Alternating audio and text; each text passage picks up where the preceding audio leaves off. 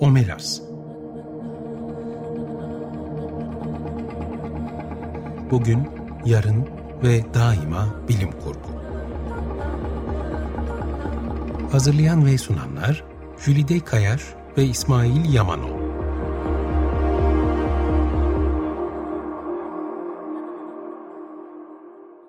Merhaba, 95.0 Açık Radyo'da Omelas'a hoş geldiniz. Ben Jülide Kayaş. Ben İsmail Yamanol. Öncelikle Dünya Radyo Günü'nü kutlayalım. Evet. Bugüne denk gelmiş olması programın bizi de çok sevindirdi. Böyle bazen dönem dönem özel günlere denk geliyoruz. Ayrıca mutlu oluyoruz. Evet, evet kutlu olsun tekrardan. E, biliyorsunuz Omelas bilim kurgu üzerine konuştuğumuz bir program. Geçtiğimiz haftalarda e, bölümlerde e, bilim kurgunun vazgeçilmez aktörlerinden robotlar üzerine konuşmaya başladık. Tanımını yaptık, e, mitolojideki yerinden söz ettik, e, karşımıza çıkma hallerinden söz ettik. E, edebiyattaki örnekler üzerinde durduk. Tabii e, bir de bunun sinemada karşılığı var. Bugün bilim kurgu sinemasındaki robotlardan biraz söz edeceğiz. Ama öncelikle e, daha önce tanımını yaptıysak da türlerinden e, karşımıza çıktığı durumlardan çok söz etmemiştik. Onları biraz konuşalım istiyoruz. Mesela bir temel çeşitleri var robotların. Neler bunlar? Endüstriyel robotlar, ev robotları. Bunların da bir kısmını biliyoruz aslında. Hayatımızda evet. da ev robotu deyince nedir demeyeceğimiz şekilde. Ee, şeyler var. Servis robotları var. Askeri robotlar, eğlence robotları, sürü robotları, uzay robotları ve e, giderek hayatımızda daha fazla yerini bulan nanorobotlardan evet. söz edebiliriz. Bir de bunların e, insansı olanları var. İnsansı robot türleri. Evet.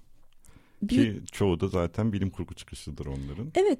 E, tam onu diyecektim. Aslında sanki bunlar kurgu daymış gibi sadece diye düşünürken artık e, gerçek hayatta da e, karşılaştığımız robot türleri evet, arasına uzun, giriyor. Uzun süre aslında sadece bilim kurgunun bir parçasıydı. Sadece bilim kurguda görünen varlıklardı artık günümüzde. Sanki gerçek olamazmış gibi gelirken evet. böyle çok uzak geleceklerde olurmuş gibi düşünürken neler bunlar? Mesela androidler var. Hı hı. E, bunlar insana benzemek üzere tasarlanmış insansı bir görünümdeki akıllı makineler e, hem görünüm hem de davranış açısından e, insana benziyorlar. Yüz ifadeleri değişebiliyor örneğin ya da insan gibi hareket edebiliyorlar.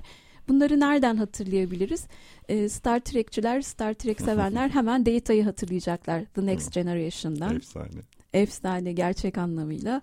Onun insan olmaya çalışması, evet. değil mi? Duyguları merak etmesi falan. Bilim kurguda modern bir Pinokyo hikayesidir aslında. Tam anlamıyla, tam anlamıyla.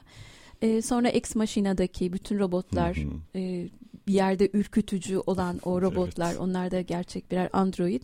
E, tabii yine bir e, Star Trek e, sonraki Star Trek versiyonlarından sayabileceğimiz Orville'deki Hı. Isaac karakteri. Evet.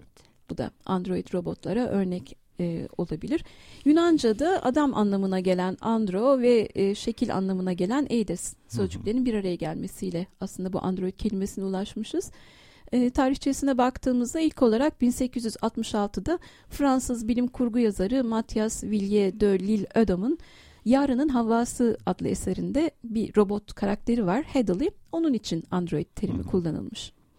E, sonra droidlerimiz var. Bunlar da droidler, e, bunlar da androidlere benziyor aslında. Bunların robotik benzerleri. E, bilim kurguda çok fazla yeri var bunların.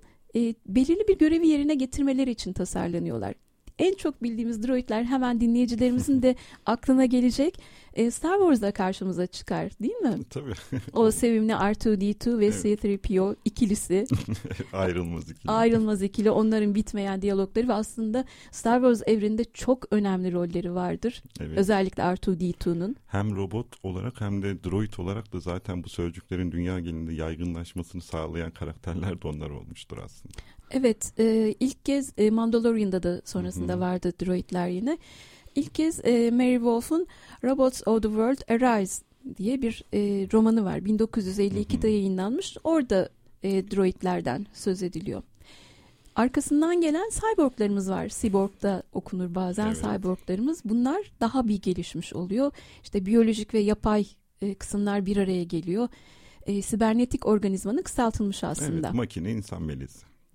Çok örnekleri var bunun da. E, bu ilk olarak bahsinin geçtiği yerde Amerikalı bilim insanları Manfred Clynes ve Nathan Klein tarafından 60 yılında uzayda kendi kendini idare eden insan makine sistemlerini anlattıkları bir makale var. Orada söz ediyorlar evet, cyborglardan. Kurgusal bir e, örnekleme açısından kullanılmış ama yerleşmiş tabii daha sonra. Evet sonrasında bilim kurgu evreninde, Hı-hı. sinemasında çok rastlıyoruz. Robocop. Tabii en iyi örneklerinden birisi. Sonra yine Star Trek'te Borg'lar başlı başına cyborg e, ayrı kültürü, ayrı bir evreni cyborg olan. Cyborg uygarlığı. Hatta. Hemen böyle bir ürperdik değil mi? Onların o Borg küpünü hatırlayınca. Direnmek faydasız. Evet. Sloganıyla evet. Ee, sonra Marvel evreninde var bir karşılığı. Kış askeri o da e, çok bildiğimiz cyborglardan birisi. Onun da başına gelmeyen çekmediği kalmaz. Ayrı çilekeş bir cyborgumuz diyebiliriz. Ve Doctor Who'daki e, Cybermenler var. Evet. Bunlar hemen bahsini edebileceğimiz hani girişte hani bu evet. madem bilim kurgu sinemasında robotlardan söz edeceğiz karşımıza çıkacak ya da sözünü evet. edeceğimiz robotlar üç aşağı beş yukarı genel olarak bunlar bunlardan olacak. birisi olacak.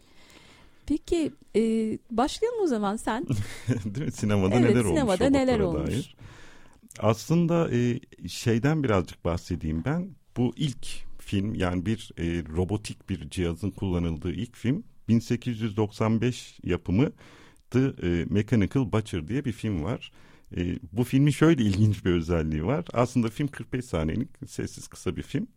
Bir tane cihaz görüyoruz kutu gibi. E, domuz bu cihazın e, bu kutunun bir tarafından sokuluyor diğer tarafından böyle pastırma halinde paketlenmiş. Zaten mechanical butcher diyorsun. Mekanik kasap. Kasap. Evet.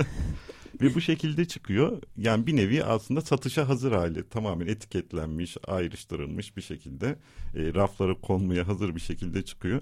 Dolayısıyla bundan e, hareketle kimi mesela sinema tarihçileri bu film ilk bilim kurgu filmi olarak görürler. Öyle e, araştırmalarında bahsederler. Bunu kısacık da olsa bunu örnek olarak söylemek istedim. Ama gerçek anlamda artık bugün bildiğimiz robotlar ilk hangi filmlerde gösterilmiş sinemanın erken tarihinde. Örneğin e, 1917'de A Clover Dummy diye bir filmle karşılaşıyoruz. Filmde mucidimiz gerçek boyutlu yeni bir mekanik kukla geliştiriyor.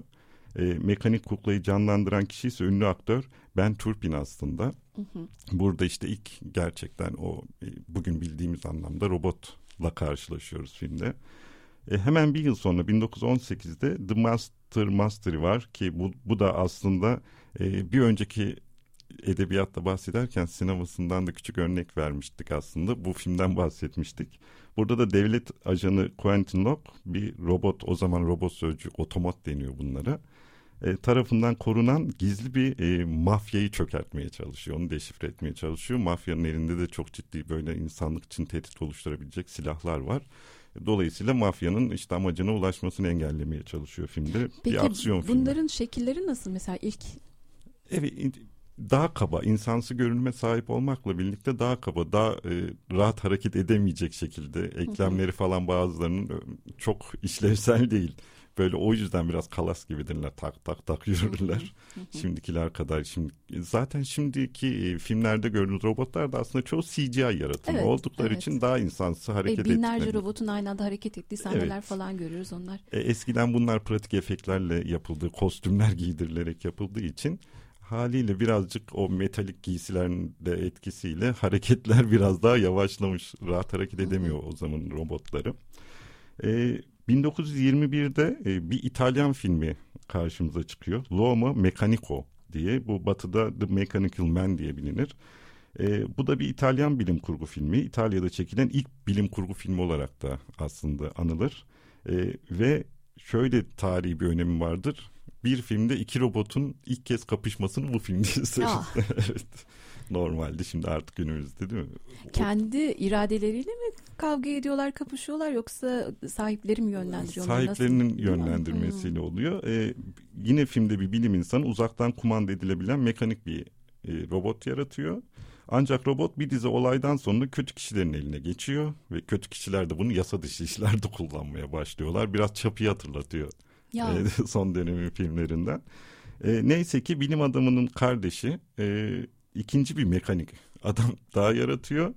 E, ve işte bu iki robot sonra birbirleriyle e, kapışmaya başlıyorlar. Hatta filmin sonunda çok eski artık spoiler verilebilir galiba. Bir opera binasında onların ünlü bir e, dövüş sahnesi vardır. Orada opera binası yok olur hem de iki robot da artık birbirini yok ederler. Öyle şiddetli bir e, çatışma yaşanır. Ama mesela bu filmlere baktığımızda biraz önce dedik ya o kadar uzak gelmiş ki bu insansı robotların gerçek hayatta karşımıza çıkabilme ihtimali. Bu filmlerde daha çok ya bir amaca hizmet etmek için kullanıldıklarını görüyoruz robotların ya da e, kötü bir niyeti hayata geçirebilmek için araç olarak kullanıldıklarını görüyoruz. Ya da mizah unsuru, onların o şapşal hareketleri, hı hı. insana benzemeye çalışmaları falan bir mizah unsuru olarak kullanılmış. Ama bu algı 1927'de e, çok ünlü bir filme kadar sürüyor. O filmde birazcık değişiyor. O filmin adı da tabii ki Metropolis. Evet Metropolis'ten biraz söz etmek evet. gerek. Ee, gerçekten Metropolis hem bilim kurgu tarihinde, bilim kurgu sineması tarihinde çok önemli bir yeri Kesinlikle. olan eser her bakımdan. Ee, üzerine tezler yazılmış, çok uzun kitaplar e, yazılmış bir eser. 1920'de söylediğin gibi bu e, Avustral Avusturyalı Alman yönetmen Fritz Lang tarafından çekiliyor. Bu Weimar Cumhuriyeti'nin en parlak döneminde müthiş bir bütçeyle çekiliyor. Yani gerçekten öyle az buz bir bütçe değil.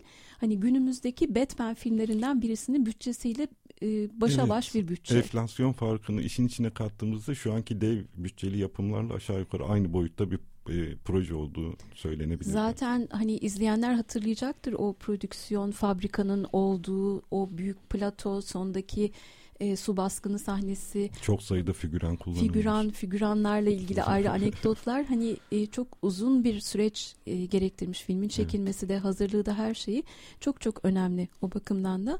E, senaryosunu da Lang'in eşi Thea von Harbo ikisi Hı-hı. birlikte yazıyorlar. Ee, çok da enteresan 10 Ocak 1927'de Almanya'da ilk gösterimi yapılıyor. Şunu da söylemeden etmeyelim Ekim 1927'de İstanbul'da gösterilmek evet. isteniyor. Bunu zaman zaman hep vurguluyoruz değil mi İsmail? Hani evet. o yıllarda Türkiye'de de hani dışarıda ne olduysa aktarmaya çalışmış, yansıtmaya çalışmış takipçileri. E, çok da dışarıda kalmamış aslında gelişmelerden. Türkiye'de de gösterimi yapılmaya çalışılmış yani ama. aynı e, yıl şey evet. arada birkaç ay geçiyor fakat e, izin verilmiyor. Çünkü neden? Çünkü deniyor ki filmde komünizm propagandası vardır, ateizm propagandası vardır. Biz buna geçit vermeyiz izletmeyiz. Bu filmi izletmeyiz Ki o dönemde işte Rusya'da karışmış vaziyette oradaki olayların Türkiye'ye yansımasını da istemiyorlar. Muhtemelen. Biraz muhtemelen. endişeliler, korkuyorlar. Yeni bir cumhuriyet kurulmuş daha taze. Evet. E, peki o zaman hani filmde bunları yansıtacak ne vardı, bunları akla getirecek ne vardı deyince filmin konusundan kısaca bir söz etmek lazım distopik bir ortamda geçiyor ve 2026'da geçiyor. Yani aslına bakarsanız 3 sene sonra biz çok heyecanlıyız. Metropolis'in 100. yıl dönümünde çok önemli etkinlikler olacağını öngörebiliyoruz şimdiden herhalde. Umarım olur. Yani dünyada da bir şeylerin olması gerekiyor bence özellikle sinemada artık bir yeni uyarlaması yapılabilir, bir animasyonu yapılabilir, değişik şeyler yapılabilir. Evet, bir de hani hep böyle geleceğe yönelik e, öngörülerle dolu filmlerde diyelim geleceğe e, dönüşte aman efendim o tarihte niye hala uçamadık falan diyoruz. Çok iyi bir şeymiş evet. gibi görünürken hala oralara gelemedik diyoruz. Ama bu sefer sevinmemiz gerekir çünkü burada çizilen tablo korkunç bir tablo. Henüz o kadar kötü değiliz evet. diye.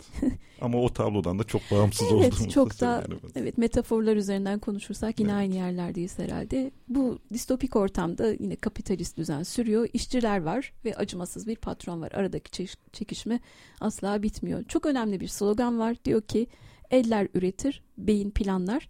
E, kalp ikisinin arasında aracı olmalıdır. Sonunda zaten filmin sonunda uzlaşmaya varılmasını sağlayan slogan cümlede bu oluyor. Robotumuz nerede giriyor devreye? Bunu biraz e, konuşursak patron dedik ya o korkunç patron Fredersen e, acımasız bir patron. Hani acımasız patron diye bir klişe varsa onun hakkını tam anlamıyla veren birisi. İlk örneklerinden birisi. İlk ve en sağlam örneklerinden birisi. İşte o kara kara gözleri, fıldır fıldır. her şeyi, her şeyiyle kötü bir patron e, ofisinden bütün kenti izliyor. Yani onun kontrolü dışında sinek uçmuyor. Hiçbir şeyin olması mümkün değil. E, oğlu için yarattığı yani üst düzey kendi sınıfları için yarattıkları Babil bahçelerine, Babil'in asma bahçelerine benzeyen bir cennet dünya var. Orada oğlu var. Oğlu da onun tam tersi bir hayal aleminde yaşayan genç bir insan Freder. Freder bir tesadüfle işçileri örgütlemeye çalışan melek yüzlü, melek tavırlı, melek kızımız Maria ile tanışıyor ve anlıyor ki sadece kendisinin yaşamakta olduğu o refah içindeki Babil'in asma bahçeleri dünyası yok. İnsanlar yerin altında acı çekiyorlar, işçiler ölüyorlar, korkunç koşullarda çalışıyorlar. Ee, babasıyla bir çatışma haline giriyor ve e, bizim patron bir korkunç plan yapıyor. Bir de yine aynı klişelere e, vardır ya çılgın bilim adamı, korkunç kötü bilim insanı. Meşhur. Tam o klişeye uyan Rotwang'ımız var. Rotwang'le anlaşıyor e, büyük patron ve diyor ki bu Maria'nın tıpatıp aynısı bir robot olsun. Bunu işçilerin arasına gönderelim. Şu ana kadar onları örgütlemeye çalışıyordu fakat bu robot onları dağıtsın, ikilik yaratalım. Yine başka bir klasik hikaye. Fakat e, Rotman'ın başka planları var. Hani çok önceye dayanan husumeti var patronu Fredersen'le. Bu yüzden Maria'yı öyle bir programlıyor ki sadece kendi emirlerine itaat edecek şekilde olaylar olaylar filmin sonunda kaos çıkıyor. E, işte yeraltı şehrini hem işçilerin yaşadığı ve çalıştığı o yeraltı şehrini sular seller basıyor. E, ve en sonunda uzlaşıyorlar ve dediğimiz şekilde işte diyorlar ki kalp herkesi bir araya getirecektir. Maria burada e, herkesin aklında olan o Metropolis'in kült afişinde hatırlarsanız gerçek anlamda insana benzeyen ilk robotlardan biridir. Evet. Zaten bu haliyle Star Wars'daki C-3PO'ya ilham kaynağı olmuştur Tabii örneğin. Yani görünüş olarak benzerler zaten. Değil mi? Ne kadar benziyorlar. E, bu e, şeyi Maria'yı hem insan Maria'yı hem de robot Maria'yı e, Bridget Helm oynuyor. Gencecik bir Alman oyuncu. Çok yetenekli, çok başarılı bir oyuncu. Ve e, şöyle bir şey.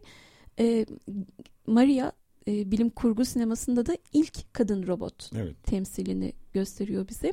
Filmin çekimlerinde de korkunç şeyler yaşanıyor. Şöyle ki o kostüm biraz önce sormuştum ya sana nelerdi görünüşü nelerdi diye. Çünkü Metropolis'in e, Maria robot Maria'sının kostümünde bir takım problemler var. Şöyle ki ilk önce bakır levhalardan yapalım istiyorlar bu kostümü. Fakat çok ağır olacak ve hani gencecik hareket o kızcağız hareket edemeyecek, taşıyamayacak.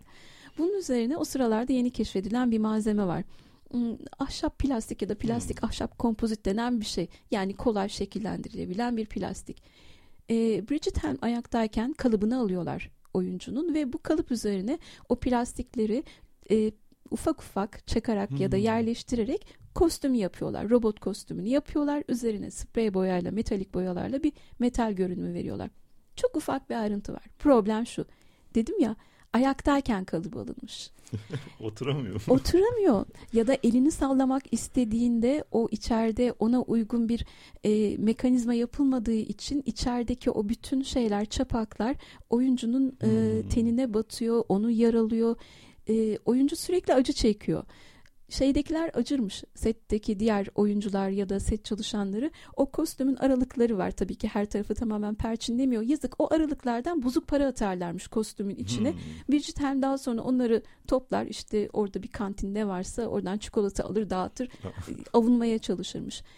Ee, benim adamı bu Rotvan'ın Rotwang'ın e, Robot Maria'yı Fredersen'e tanıttığı sahnenin çekimi tam 9 gün sürmüş. Ve bu sırada e, çok acı çekiyor dediğim gibi oyuncu ve şey diyor Fritz Lange yönetmene nasılsa diyor kimse benim burada olduğumu bilmiyor görmüyor. Benim burada olmam şart mı? Cevap ne? Ben biliyorum yeter. Korkunç bir şey korkunç. Ben o filmin e, kamera arkasına dair görseller hatırlıyorum. E, yemeği falan pipetle işte ya. veriyorlardı çünkü artık onu bile yapamayacak haldeydi hareket edemiyordu hareket kabiliyeti olmadığı için Eskiden çok zahmetliymiş robot karakterleri canlandırmak oyuncular için. Onları çok ağır metalik giysiler giydirdikleri için bayağı sıkıntılar çıkmış. Hatta işte. böyle alerji vücuda alerjik reaksiyon gösteren oyuncular, hastanelik olanlar falan. Bunlar tarihte var. Yani dediğim gibi burada ağır olmasın diye hani ufak plastik parçaları bir araya getirerek Hı-hı. kostüm yapıyorlar. Başka sorunlar çıkıyor ama Fritz Lang'in genel olarak böyle bir yaklaşımı var. O filmin sonundaki e, su basması sahnesinde figüranların gerçekten arada bir iki boğulan kişi olduğu rivayeti de vardır. Hani ne kadar doğru hala bilinmiyor ama e, bu yüzden hani Metropolis'i bu korkunç evet. çekim anlarıyla hatırlayabiliriz. E, bir de işte Robot Maria'nın o görüntüsünün canlanmasının e, insandan robota dönüşmesi halinin e, bilim kurgu sinemasında çok belirleyici olduğunu söyleyebiliriz. Bu bakımdan da çok önemli kült bir film. Tabii Metropolis'e dalınca biz çok konuşmuş olduk galiba değil mi? Bir ara verelim dilersen. E, tamam. E, Metropolis'ten soundtrack'inden bir şarkı çalalım. Sonra tekrar dönelim yayınımıza.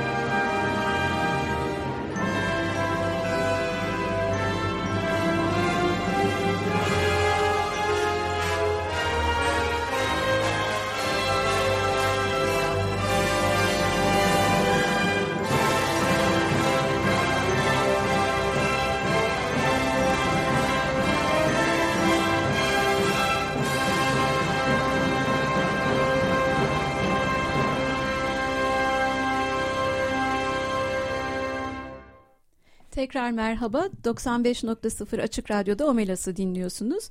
Birinci bölümde e, bilim kurgu sinemasında robotları konuşmaya başladık. Uzun uzun Metropolis'ten söz ettik. 1920'de 27'de çekilmiş evet. bir filmdi. O tarihlerden 30'lardan 50'lere doğru gelirsek daha neler vardı diyelim. neler yok ki. Değil mi? Örneğin 1934'te The Vanishing Shadow diye bir film var. Bu e, filmin şöyle bir önemli özelliği var e, Hollywood'da ilk kez bir ışın tabancası bu filmde kullanılıyor. Ah. Aslında dünyada ilk örneği değil. Daha önce mesela e, The Death Ray diye ışın e, ölüm ışını diye çevirebileceğim bir Sovyet filminde aslında böyle bir silah görülmüştü ama Hollywood'da ilk kez bu filmde görüyoruz. Burada da hem e, ışın tabancalı, tabancalarına ek olarak çeşitli görünmezlik teknolojileri ve robotlar da karşımıza çıkıyor. Ee, yine aynı yıl 1934'te Master of the World diye bir Alman bilim kurgu filmiyle karşılaşıyoruz.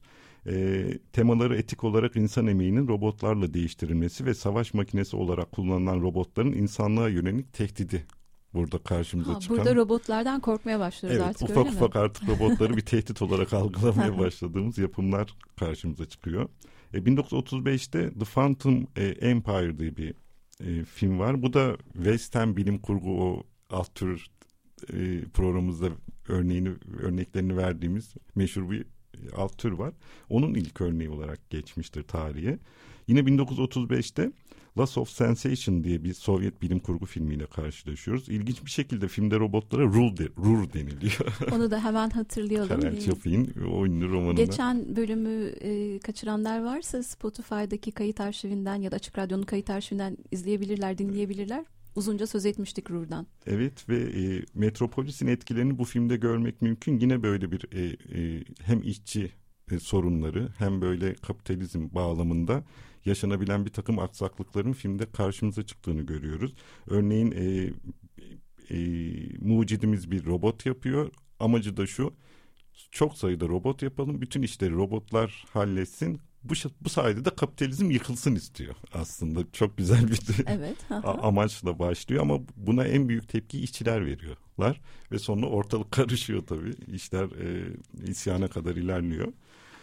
Ee, ve yine 30'ların sonlarına doğru 36'da başlayıp da bir Flash Gordon film serileri vardır o yıllarda. O yine bu film serilerinde de çeşitli bölümlerde çeşitli robotlarla karşılaş, karşılaşıyoruz.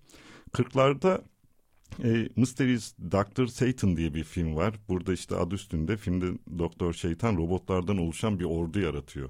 Yaratmaya çalışıyor daha doğrusu. Ve bu sayede de dünyayı kendi kontrol altına almayı amaçlıyor. Ee, yine 1945'te The Monster and the Ape diye bir filmle karşılaşıyoruz. Burada da Profesör Franklin Arnold diye bir karakterimiz var.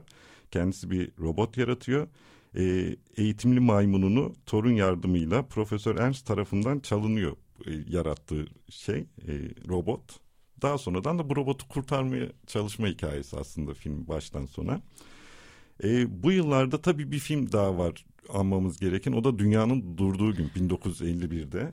Evet e, bundan e, vaktimiz de çok az kaldı değinebildiğim kadar değineyim. 1951'de daha sonra 2008'de yeniden çevrimi var. Dünyanın hı hı. Durduğu gün The Day the Earth Stood Still çok önemli bir film. E, konusu kısaca şu uzaydan bir cisim yaklaşıyor dünyaya önce hızla çarpacağı ve büyük bir tahribata yol açacağı düşünülürken bunun aslında bir uzay gemisi olduğu anlaşılıyor. Nazik bir şekilde Manhattan'ın göbeğine konan bir uzay aracı içinden bir uzaylı çıkıyor ve e, aslında bize dostça yaklaşmak isterken o anda bir kargaşa oluyor çoğu zaman olduğu gibi yanlışlıkla vuruluyor. Evet. Uzaylımızın adı Cloud2. Vurulduğu anda uzay gemisinden e, bir robot çıkıyor. Robotumuz da Gort. Evet. E, 51 yapımında da 2008 yapımında da görünüm olarak aynı hani bildiğimiz e, Hı hı. deminden beri konuştuğumuz filmlerdekine benzeyen insana benzer bir form Evet. e, kafasında sadece gözlerinin olduğu yerde ince bir yarık olan metal bir e, robottan Evet. söz ediyoruz. Tek fark 51'deki daha insana yakın bir boyuttayken 2008'de devasa bir Evet. boyutta m, devasa boyutta bir robotla karşılaşıyoruz. E, Cloud'u vurulduğu anda robotun dışarı çıkmasından anlıyoruz ki onu korumak e, derdinde. E, birincisinde kendiliğinden duruyor. Etrafındaki bütün silahları saf dışı bırakarak herkesin elinden silahlar Evet. dökülüyor falan filan. E, ikincisinde e, kahramanımız uzaylı onu durduruyor ve e, birincisinde farklı zamanda söylemişti. Çok kült olan bir cümle. Cloud'u barada nikto diyor. Bu e, aslında anlıyoruz ki ona durmasını emrediyor. Buradan da. Gort'un bu tanık olduğumuz e, bahsini ettiğimiz filmler içinde söz dinleyen, talimat alan, hani gerçekten yönergeye uyan bir robot olduğunu anlıyoruz. Uzaylımız neden dünyaya gelmiş? İnsanları uyarmak için e, dediği şey şu siz korkunç bir türsünüz dünyayı mahvediyorsunuz o yüzden siz dünyayı ve diğer türleri mahvetmeden önce biz sizi yok edeceğiz ki dünyada hala e, canlılar var olmaya devam etsin Dünyayı kurtarmak kelimenin tam anlamıyla dünyayı kurtarmak. dünyayı insanlardan Evet. kurtarmak misyonuyla e, ilk filmde 51 e, versiyonda siyah beyaz olan filmde kahramanımız Cloud'u sadece uyararak gidiyor ufak bir Evet. gösteri yapıyor işte yarım saatliğine dünyadaki bütün makineler duruyor. Onda da o kadar iyi ki örneğin hastaneler ve şeylerde uçaklarda Tabii. Bir O anda fonksiyonda bir bozukluk olmuyor. Düşmüyor örneğin. Evet çalışmaya devam ediyorlar. 2008'de şeyi görüyoruz robotlarda da bir değişiklik var.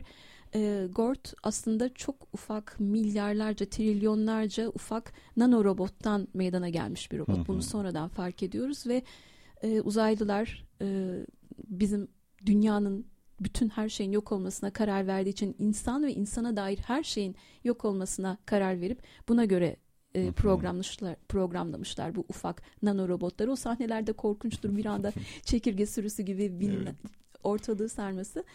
İşte ne olur 2008'deki versiyonda Keanu Reeves oynuyor bu arada. Keanu Reeves ve Jennifer Connelly oynuyor.